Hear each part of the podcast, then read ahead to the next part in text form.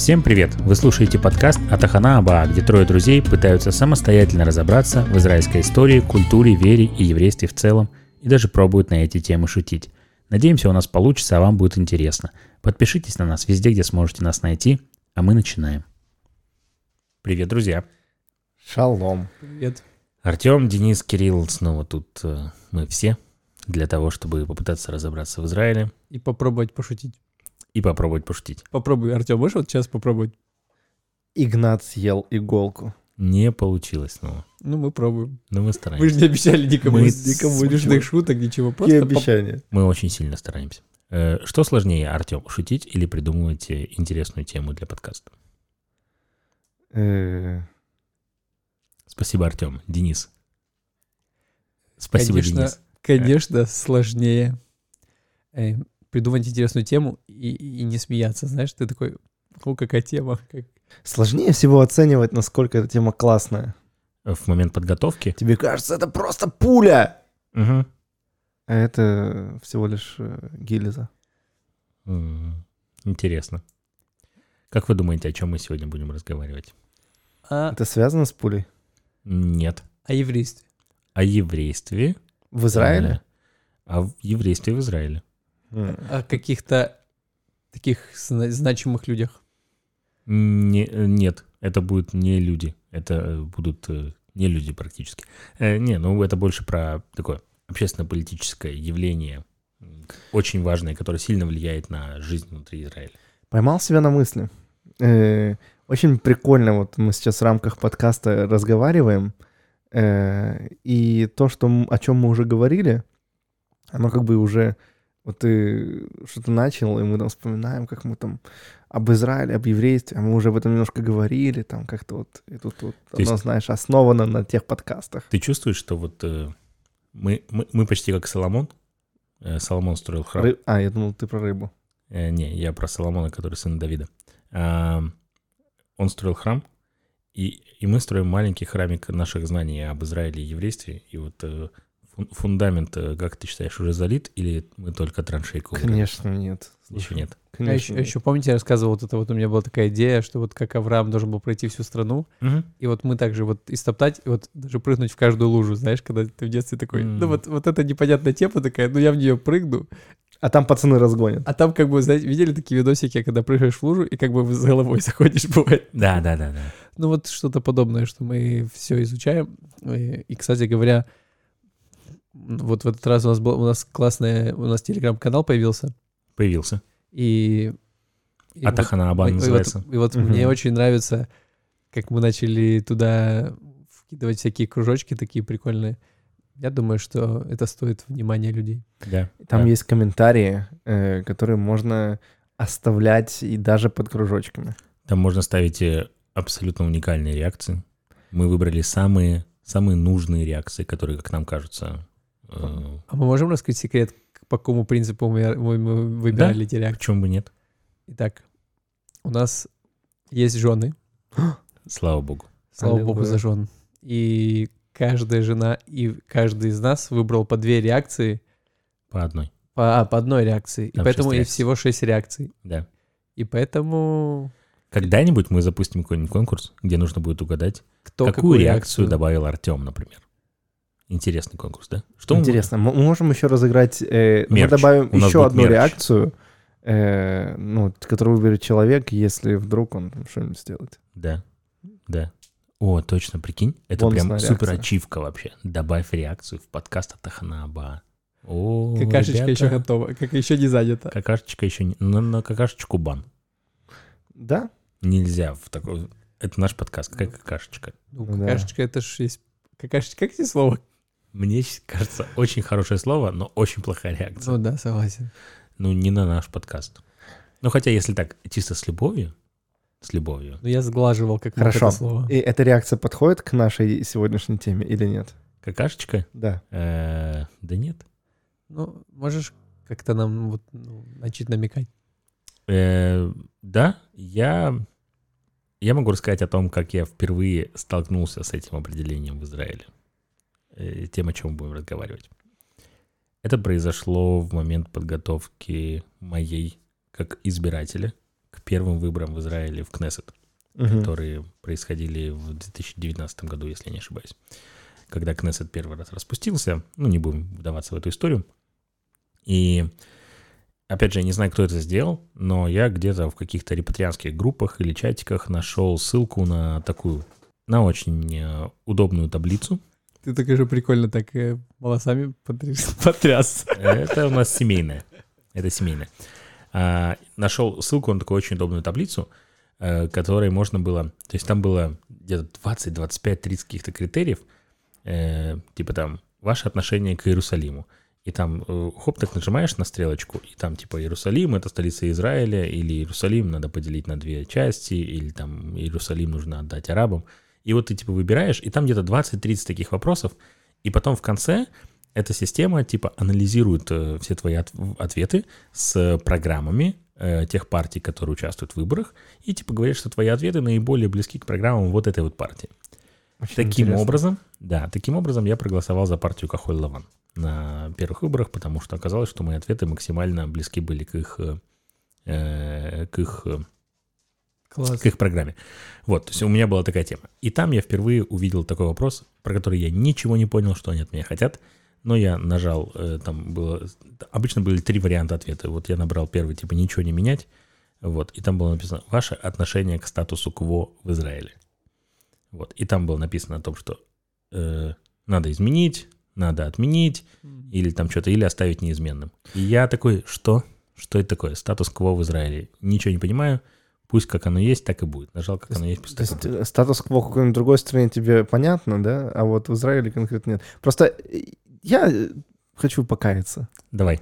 Э, статус-кво. Каждый раз, когда я слышу эти два слова, я делаю вид, что я все понимаю. Вот, видишь? Ну, Я просто, чтобы не упасть лицом в лужу, про которую говорил Денис недавно, никогда не спрашиваю, что такое статус-кво. Мне кажется, я знаю. И именно для таких, как ты, Артем, Мгм. сегодня и понадобится этот подкаст. Я постараюсь объяснить э, тебе и не только тебе, что такое статус-кво.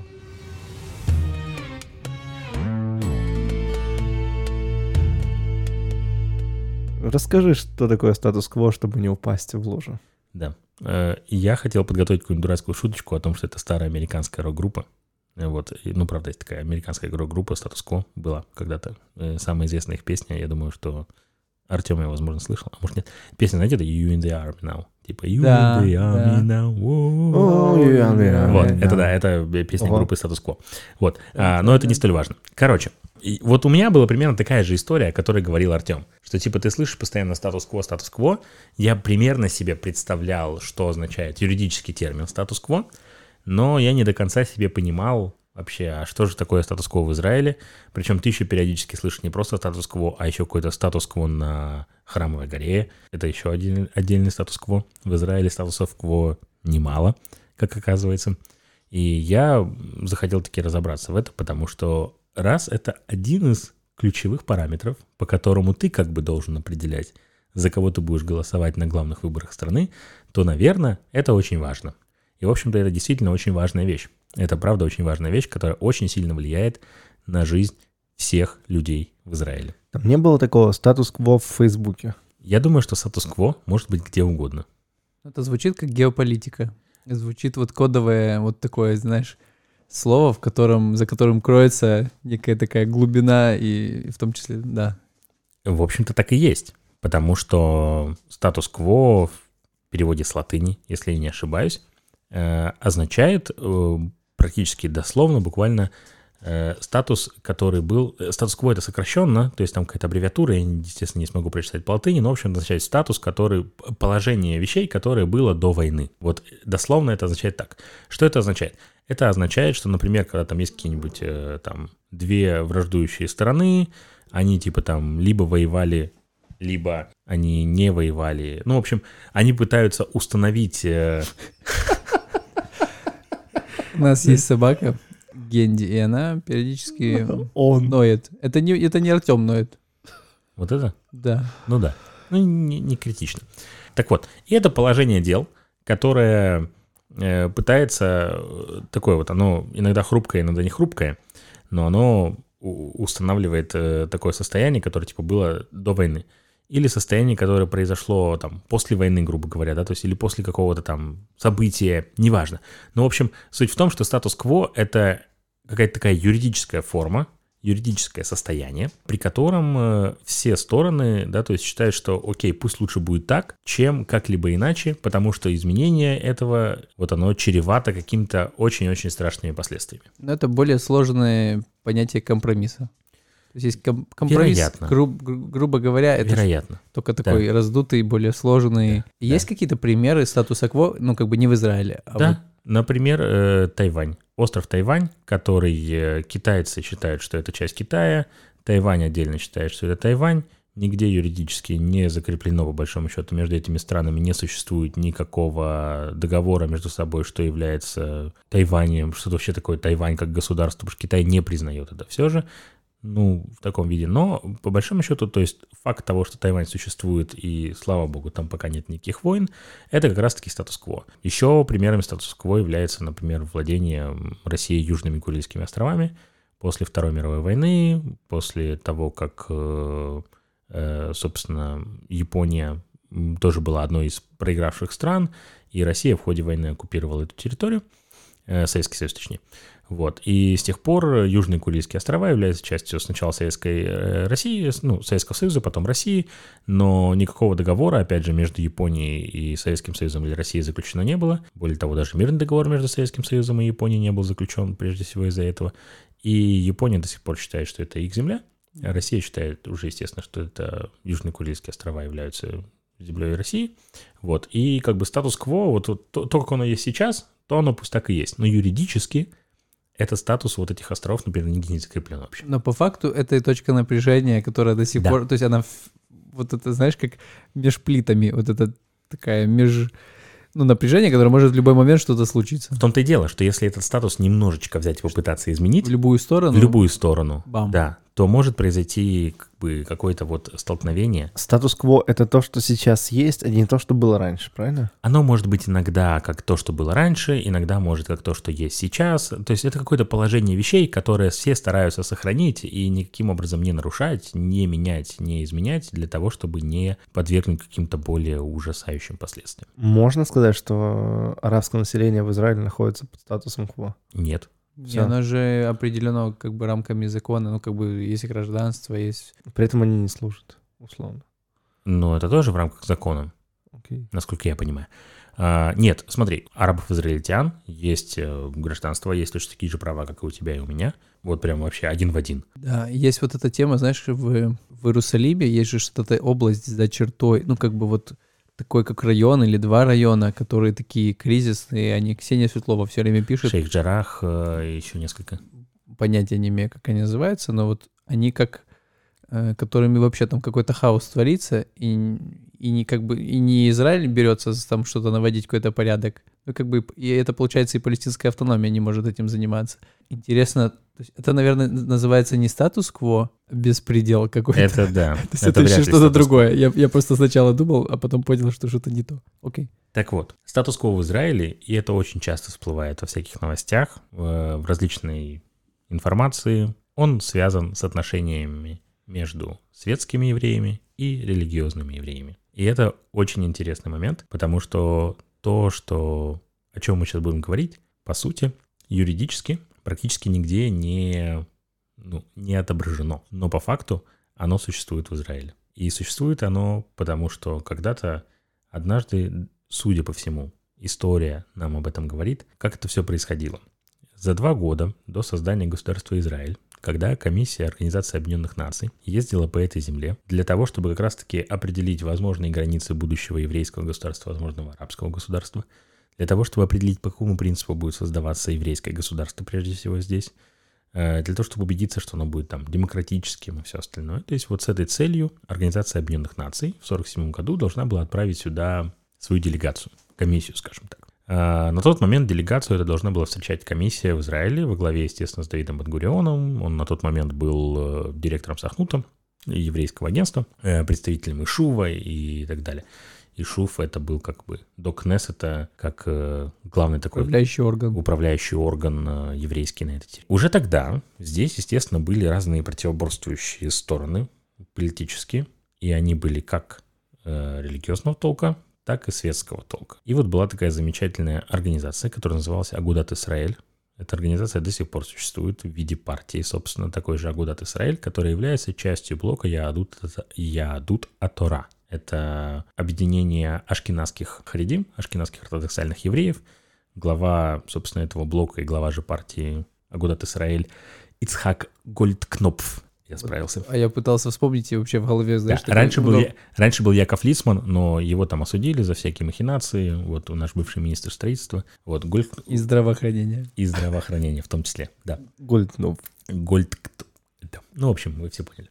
Вот. э, Вот это вот движение Агудат Исраэль, они всячески хотели убедиться в том, что Давид Бенгурион не будет продвигать идеи о создании чисто светского государства, что это будет не просто демократическое, а что оно все же будет иметь еврейский национальный характер. И вот тогда Давид Бенгурион написал письмо. В тот момент, э, собственно, руководителем э, этого движения, это еще была не политическая партия, она как политическая партия сформировалась после создания государства Израиль, Агудат Исраэль, в котором а, очертил четыре э, важных пункта, четыре важных блока, в которых пытался подтвердить, что государство оно будет демократическим, но будет иметь еврейский характер. И с тех пор, с 1947 года, любые попытки что-либо изменить вот в этих вот вещах упираются просто в это письмо, которое, по сути, не является ничем, а просто является, да, то есть вот тем, что это как бы сформировавшимся статусом кво. Интересно, что законы, они могут поддаваться изменениям и отмены. А здесь из-за того, что оно как-то не, нерегулируемое, то получается, оно как бы есть, но как вне скобок ты как будто не сильно можно это повлиять, да? Ну да. Есть- Интересно, что в каком-то смысле вот наше прошлое правительство, э, правительство Беннета, Лапида, вот это вот, которое там объединилось, э, все левые, умеренно левые, арабские, там часть партии РАМ и так далее, они объединились, у них там даже получилось бюджет принимать, еще чего-то, но по большому счету... э, Был нарушен статус-кво. да. То есть считается, что основной проблемой, из-за которой, э, ну, таким поводом, как будто бы формальным, из-за того, что эта коалиция начала рушиться прямо там изнутри, это из-за того, что некоторые правые депутаты все-таки, которые там были в Йемене, они обиделись на то, что министр здравоохранения, если я не ошибаюсь, он был из партии Мерец, на последний Песах разрешил проносить в больнице квасное. Что То есть является... основание вот этого, потому что там была шумиха невероятная. Там была невероятная шумиха, связанная с тем, что это было именно по указу министра здравоохранения прошлого. Я не помню, к сожалению, то ли Ницан Горовец, А. то ли так его звали, если не ошибаюсь. Но я могу ошибаться. Я могу ошибаться. Я не помню, к сожалению. В общем, суть была в том, что э, министр здравоохранения своим указом разрешил проносить в период Песаха квасное. Давайте вернемся к письму Давида Бангуриона. Так вот, в содержании письма Давид Бенгурион да, высказал, собственно, четыре пункта, которые будут характеризовать еврейское государство Израиль именно как еврейским государством, чтобы успокоить, собственно, это движение Агудат Израиль, и чтобы, по сути, это Агудат Израиль не сорвало визит этой комиссии по Израилю. Итак, первый пункт. Шаббат. Суббота в иудаизме. День отдыха еврейского государства будет днем отдыха иудаизма между закатом в пятницу и закатом в субботу. Э, По сути, нигде ни в каких законах у нас ничего подобного не написано. Реально. Но это реально так. То есть нигде не написано, кроме этого письма. Следующее. Кашрут. Религиозные еврейские законы о кошерности в отношении еды. Кухни в официальных учреждениях еврейского государства будут соблюдать кошерность, как это определено властями ортодоксального иудаизма. Но в частном порядке каждый человек будет свободен выбирать, соблюдать их или нет. То есть, еще раз смотри, получается, это как раз тот пункт, о котором, да, то есть мы только что говорили до этого, что государство Израиль, у него было правительство, которое впервые за два года смогло составить бюджет, могло вообще создать коалицию, которая существовала там какое-то количество времени, которая смогла каким-то образом функционировать.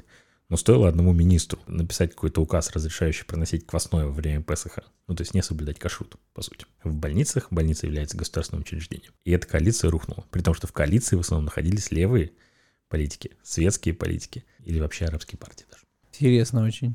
Мгм. Следующий пункт. Семейные законы. То, о чем э, Артем нам не так давно рассказывал в прошлом подкасте, да, о том, что Эли Авиви, он женил э, людей у себя в стране, вот, а мы не женим людей у себя в стране, потому что Давид Бенгурион вот, э, собственно, так написал. Семейные законы, брак и так далее. Единая судебная система будет сохранена для целей заключения брака и развода, которые будут проводиться в равинских судах для евреев и соответствующими религиозными властями для людей других вероисповеданий. Вот это интересный момент. Это реально было так написано. Мгм. То есть предполагалось на тот момент, ну, что брак, он все же как бы все еще религиозный, что как будто бы нет э, института гражданского брака и, и всего такого. То, что как бы как будто бы, да, то есть здесь должен быть, если ты христианин, то мы будем тебя э, в церкви христианской э, женить, и ты араб у какого-нибудь имама, ты еврей там-то, да, а вот почему-то тут и- исключался вариант появления светского человека, как будто бы. И последний пункт – образование. Один из самых, э, как мне кажется, финансовых э, важных. Э, Полная автономия по отношению к различным еврейским конфессиям. В то же время оговаривается минимальные стандарты в таких областях, как иврит, еврейская наука, история и так далее. То есть это вот как раз-таки история, связанная со всеми ешивами и всеми остальными. То есть статус-кво в Израиле основывается на вот этих вот четырех пунктах, которые когда-то Давид Бангурион решил написать вот в этом вот письме и отправить Агудат Израиль. С тех пор, это был 47 год, то есть прошло уже больше 60 лет, правильно? И у нас все еще огромное количество законодательных актов, огромное количество попыток э, осовременить наше государство упирается вот в эту вот историю, упирается в нежелание либо с одной стороны, э, прежде всего там, общество верующих, религиозных, э, подвергнуть это изменениям, либо с другой стороны нежелание, ну, отсутствие какой-то политической воли тому, чтобы просто вообще трогать эти вот моменты и трогать их менять. То есть все же из-за вот этого статуса кво, например, да, у нас есть исключительно религиозный э, брак, то, о чем мы постоянно говорим, да, и то, о чем мы говорили до этого. Из-за статуса КВО у нас есть вот эта вот дикая автономия в вишивах, огромное количество денег, которые туда постоянно поступают, которые просто тут невозможно взять. Еще есть еще важный момент, что когда государство создавалось, количество харидим, ну, было просто... Большинство подавляющее. Просто, ну, прям очень-очень-очень... Я об этом и думал, когда можно было бы это, ну, это, это изменить. То есть, когда до 70 какого-то года, хотя бы до того, как пришли к власти правые, то тогда они еще... Я вот не знаю, я вот не знаю. Понимаешь, в чем? Да. Почему дело они это не дело в трогали? том, что, что самое интересное, что Харидим практически всегда, практически всегда, вот и все харидимные партии, они находились в оппозиции. Практически всегда. И это было вообще очень, э, Харидим было, вы говорите, очень много. Это... очень мало. Очень мало было. Не, не. А, Наоборот. ты сказал очень много вроде. Окей. Не-не, очень мало. В том-то дело, Всё что когда. Все что время когда было бы- левое правительство, первые там сколько, до Да. 73-го года. Или... что когда Бен писал это письмо, э, ну, их было, я, ну, как, как обычно, да, мы поступаем статистикой, тыкаем пальцем в небо, да, то есть, ну, я, я думаю, что их было несколько тысяч, на самом деле. Ну, то есть, их было реально очень-очень мало. Я так полагаю, из того, что ты сказал, я пытался там запомнить какие-то моменты, и ты говорил, что Давид Бен-Гурион писал это письмо для того, чтобы эта партия, как ты сказал, там, А куда ты, Израиль? Израиль, э, не помешали ООН э, дать свой статус как бы еврейского государства и все остальное. Ну, вроде того. То есть Дави- Давид Бен да, он написал письмо. Получается, что в итоге как бы все хорошо, и как бы демократическая страна на Ближнем Востоке создана, еврейское государство. А у меня вот такой вопрос возник. А если бы нынешнее время было бы временем решения этого ООН, то современные политические реалии э, соответствовали бы тем стандартам, при которых ООН там решает, что да, будем создавать. Ой, не знаю, такой очень сложный вопрос.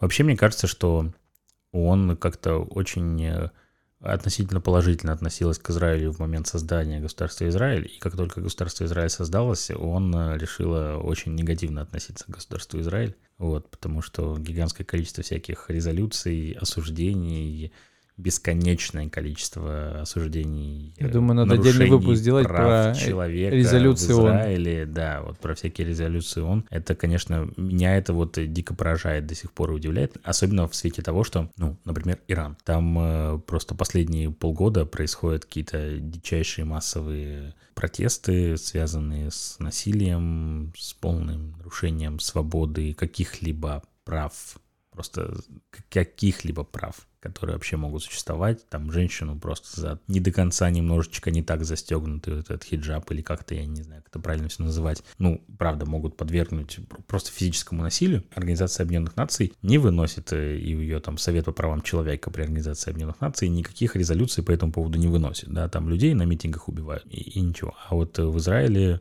как-то вот э, Он максимально, конечно, да. Какая-то Как- как- каждый год мы получаем десяток новых резолюций. коррумпированная организация. Ну и да. В общем, это отдельная история. Вот. Но когда я начал все это копать дальше и глубже, я узнал, что у нас есть еще один очень интересный статус-кво, который не так давно был нарушен, э, после которого как раз-таки Организация Объединенных Наций решила собраться на очередное заседание Совета Безопасности. Ну, Организация Объединенных Наций очень любит собираться на подобные вещи. Что-то связано с голландскими высотами, нет? Э, нет, С Иерусалимом? да. Ага. А еще, и 1:0. просто ты сейчас это расскажешь, но просто еще вопрос вот возник, что недавно же, это в тему этого было изменение основного закона про вот это вот еврейское демократическое государство. Это что было как- года два назад. как была какая-то добавка, там чего-то там пару слов, еще что-то. То есть это тоже как-то связано с, с э, Э, Закон статусом КВО, и где как раз, опять же, это же такая расплывчатая формулировка, формулировка, которая тоже ты как хочешь понимать, еврейское демократическое государство. То есть это, в принципе, оно как в духе статуса КВО. Да, Что мы такое еврейское. И вот под еврейское словом тут что угодно как бы можно подразумевать, что мы шаббат не нарушаем, потому что мы еврейские. Ну, я то с тобой полностью согласен. Да, про Иерусалим расскажи. про Иерусалим. Есть еще один интересный статус-кво, который не так давно, вот, собственно, как будто бы был нарушен. Может, в каком-то смысле сложится впечатление, что я такой, как будто бы... Хотя нет, я, я сейчас у- уравняю, да, что я не левый, не правый, ни, ни- ни с того, ни, ни с одного, ни с левого боку. Главное, чтобы не узко. Не узкий. Это да. Я узкий. Мы снова... Не так давно наш новый,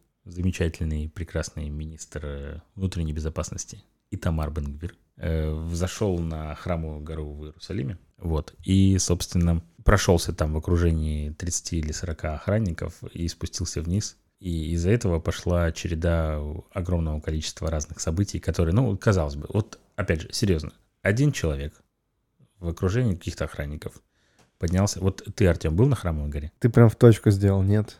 А ты, Денис, был на храмовой горе? Конечно, был. Вот Денис был... Почему, когда Денис поднимался на храмовую гору, он же Это такой такая же... шумиха поднялась. Он такой же Я еврей, еле- как и Тамар Бенгвир, прошу заметить. Это ты мне спасибо, конечно, комплимент. Не за что. Я просто такой с, с цицитом сижу. Я, на самом деле, очень мудрый, еле Да. поднимаюсь туда, Ты не чтобы не нарушать статус-кво. по храмовой горе. Это статус-кво по храмовой горе есть. Ну, вот, Вот. это я так делаю. Да. Я начал лезть, когда на купол. Меня пытались остановить. Да. но Я говорю, все в порядке, статус-кво не нарушится. Мгм. Я просто хочу поправить флаг. Чей? Да, не было флага, но я, я просто пытался... И я вот это лезу на этот купол. Ты с флагом лез? Да-да, там вот этот такой золотой красивый купол. Купол. А Вот. ты с флагом на него лез? Ну, с израильским флагом, да. Ты играл за Counter-Strike? Ты уже, Вот знаешь, такой ты звук. уже нарушал С одной стороны он израильский, а со второй он такой палестинский. Просто он такой спрятан. Как бы и лезу я такой. И Да. Бенгвир такой кричит. А как то так мы оказались вдвоем? Он такой кричит, я тебя прикрою. И он как бы вот как раз вот создает такой эффект. С палестинской стороны. Да, и он создает эффект 30 таких э, агентов Смитов и просто прикрывает. Ой, я, кстати, представил себе реально, прикинь, вот Бенгвиров. Э, вот, Распл- э, расплодить Да, расплодить их как, как, как агенты СМИ. Это же страшный сон. Но, но на Храмовой горе не- нельзя молиться. Вот ты молился там? Э, Ну, так и захотелось. Если честно, вот когда говорят нельзя молиться, я такой думаю, ну все, я сейчас Все, я сейчас прорвусь прямо вообще, так, да? амен. Ну, Барух это одна. Помолился за еду. За еду? Ну, А у тебя была булочка с собой в кармане Нейтральная такая Крошки общая молитва на, на будущее. на будущее? Но это тоже не, не то, чтобы Простите, очень, но- очень можно делать. Короче, там прикольно. Я, э, ну, Ну, давайте так, огромное количество людей и огромное количество евреев, в том числе живущих в Израиле, поднималось на храмовую гору неоднократно. Это возможно сделать. Там все же как бы не только религиозный объект, но и музейные комплексы всякие. И э, это в том числе святыня как израильтян, так и, ну, как и евреев, так и арабов. Но Подъем, э, собственно, Дениса не спровоцировал ничего, а подъем Итамара Бенгвира э, спровоцировал, э, собственно, отмену поездки Биби Нетаньяху в Объединенные Арабские Эмираты, какие-то там еще соглашения, просто гигантский гул недовольных писем от всех возможных международных организаций, какие только могли быть, которые все говорили, что ни в коем случае нельзя нарушать статус-кво по Храмовой горе, в том числе даже некоторые отдельные харидим раввины э, очень сильно осудили подъем Бенгвира. Главный раввин Израиля. Главный, главный сефардский. Сефардский раввин Главный Израиля. сефардский раввин Израиля. Ашкеназ молчал. Ашкеназ молчал, да. Твои, Тёма, молодцы. Смелый. Он осудил подъем Тамара Бенгвира, напомнил вообще, что вообще-то, вообще-то, по всем нормам Галахи, ни одному еврею до прихода Машиаха нельзя подниматься на храмовую гору. Я не знал, что есть такая норма Галахи, но Окей. вот главный сефардский раввин нам об этом сказал. Вот, то есть поднялась буча. Я решил покопаться немножко в истории и попытался вспомнить, а что ж там вообще еще было с подъемами. Так вот, когда последний раз э, видный израильский политический деятель поднялся на храмовую гору, знаете, что произошло? Его застрелили? Нет, вторая антифада. Ты шо? А этот человек был Ариэль Шарон. Арик. То есть проблема в, именно в видных людях, которые занимают позицию. То есть Да, обычным ты- людям нормально можно обычным подниматься. людям А так можно это уже провокация. А так это уже считается провокацией. Почему это считается провокацией? После шестидневной войны, когда Иерусалим...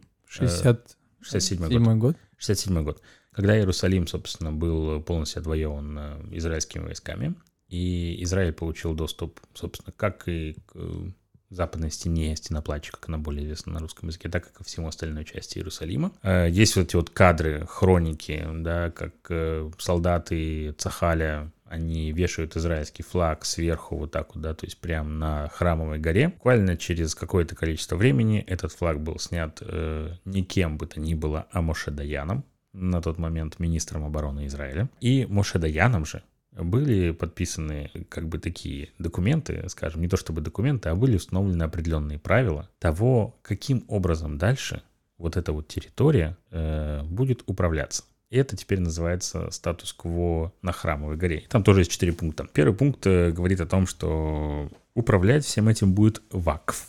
Так называемый это иорданское... Я знаю, что такое ВАКФ. Это иорданско-мусульманский религиозный орган, который будет продолжать управлять местом.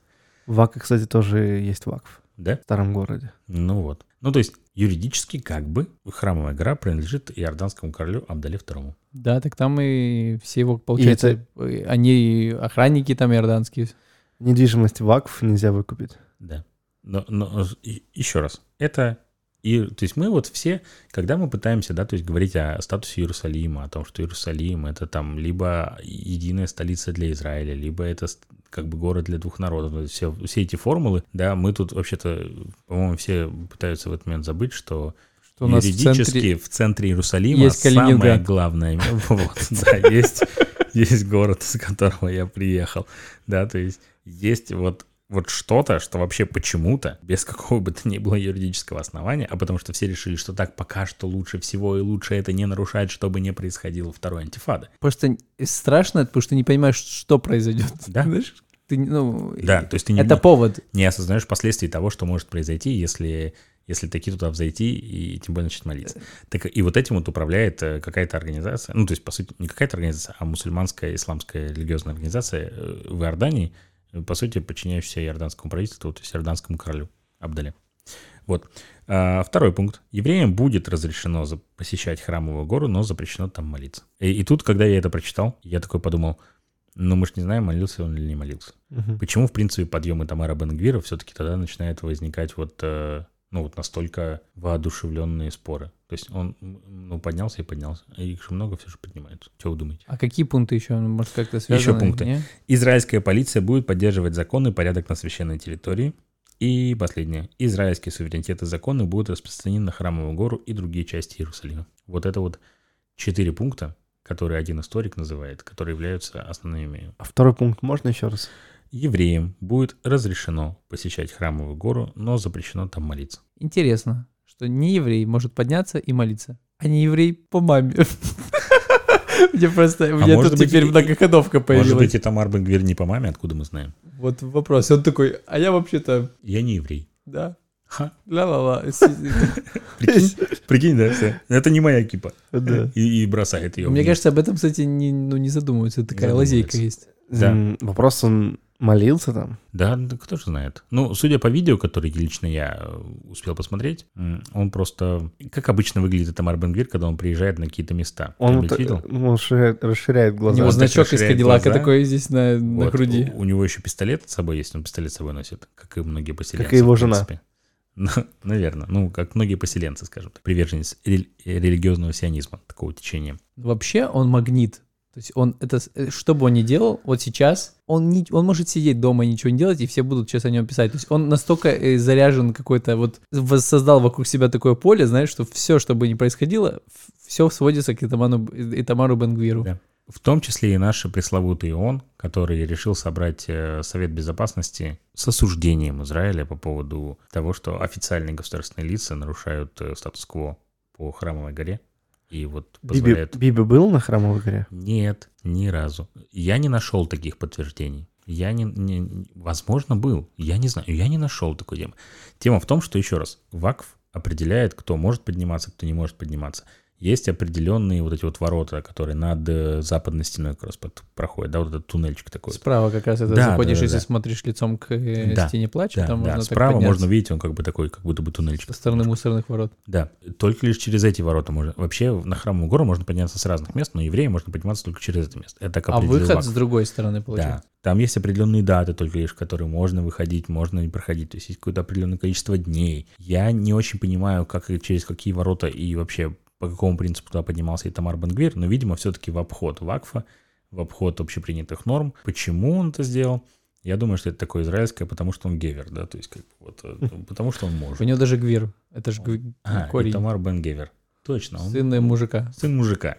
Сын мужика. И он, кстати, это все объясняет в плане него. Реально это все объясняет в плане него. Он и Тамар Бен Гевер. Ему-то гевер. Ля-малё. Лема Лебекев.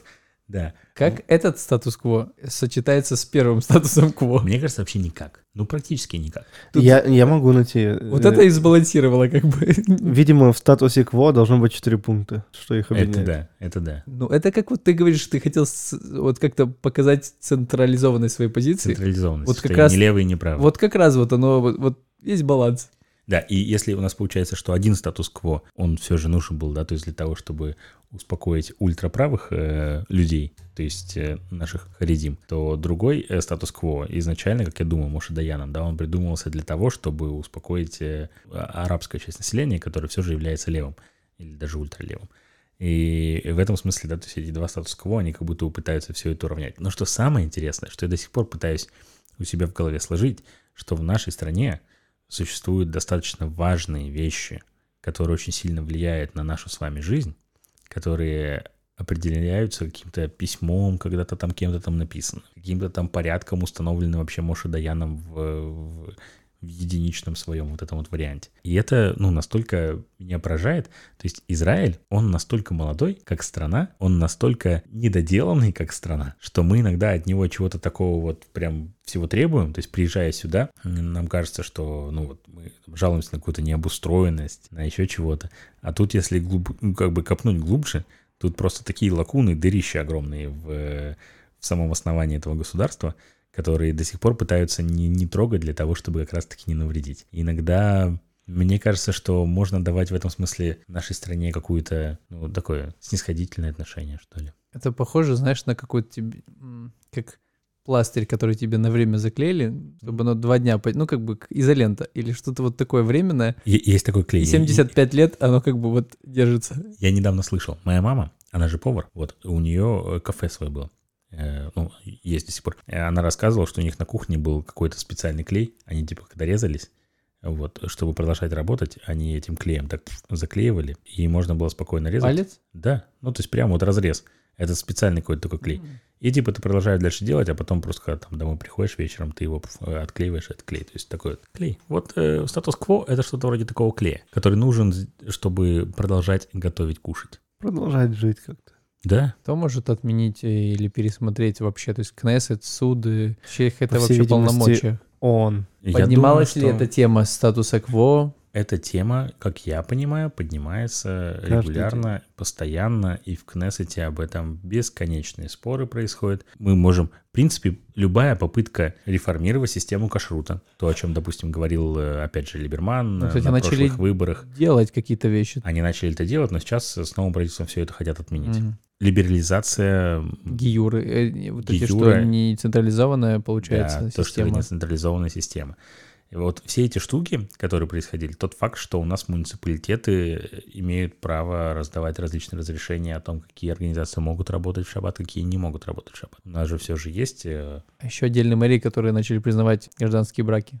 Не Да. гражданские браки, а что можно жениться Что в мэрии можно несколько жи- живут. То Да. есть это все, в принципе, вот эта Это попытка всё? сдвинуть. Постепенно куда-то там немножечко двигается, но ультраортодоксальные партии, Харидим, прежде всего, то есть чем больше мы идем в правую сторону в политической идеологии, тем больше они противятся всем этим законам, тем больше они пытаются вернуть это все обратно вот в этот статус-кво, обращаясь к этому письму, которое когда-то Давид Бангурион написал в Агудат Исраиль. Но каким-то образом потихонечку это все пытается меняться.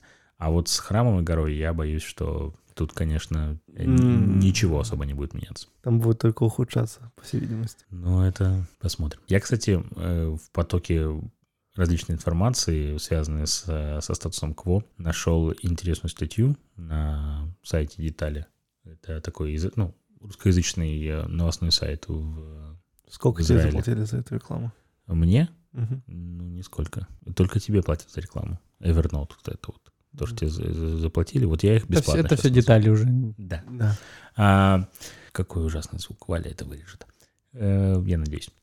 Так вот, я нашел одну статью, в которой э, два равина, они там руководители каких-то организаций, и они отправили года два назад или три назад, когда еще Биби Нетаньяху был э, премьер-министром, вот в том в первом э, чу- чу- чу- чудном правительстве, когда он должен был меняться с Гансом, они отправили там прям целый список э, рекомендаций к изменению статуса КВО, и это были раввины, для того, чтобы э, как раз-таки попытаться уменьшить разрыв между светскими израильтянами и верующими израильтянами, потому что он все более, более, более, более сильным, в общем-то, является Поляризирует общество. поляризирует общество, да.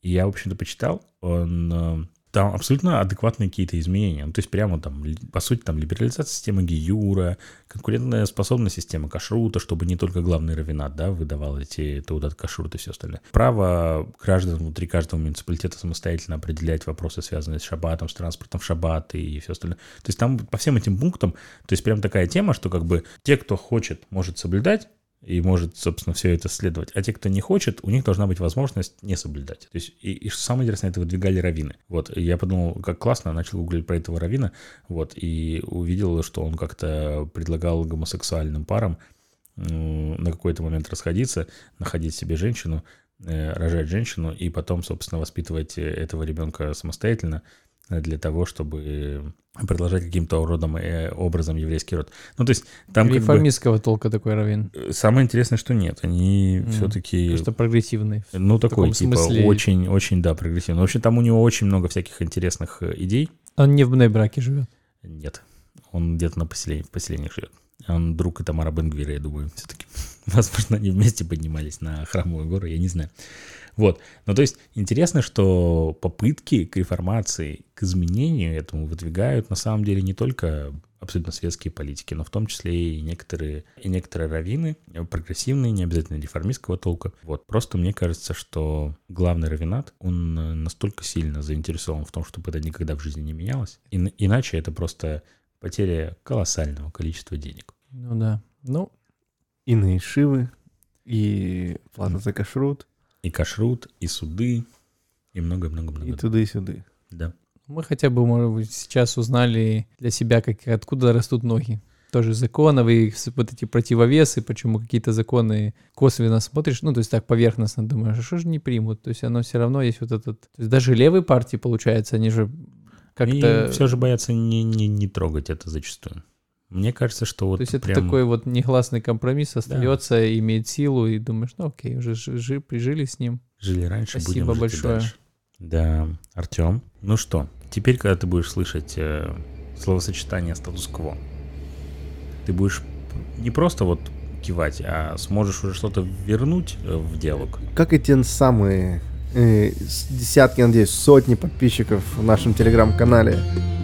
Я буду умным как бы взглядом смотреть на людей, э, непрезренным, и объяснять, что такое статус-кво на примере тех статус-кво, которых мы услышали сегодня в Израиле. Класс. Спасибо вам э, за то, что помогали мне. Это было очень ценно. Спасибо всем тем, кто послушал этот подкаст. Спасибо всем тем, кто подписался на телеграм-канал и кто поставил нам э, оценки в подкаст-приложениях. И вообще, всем спасибо.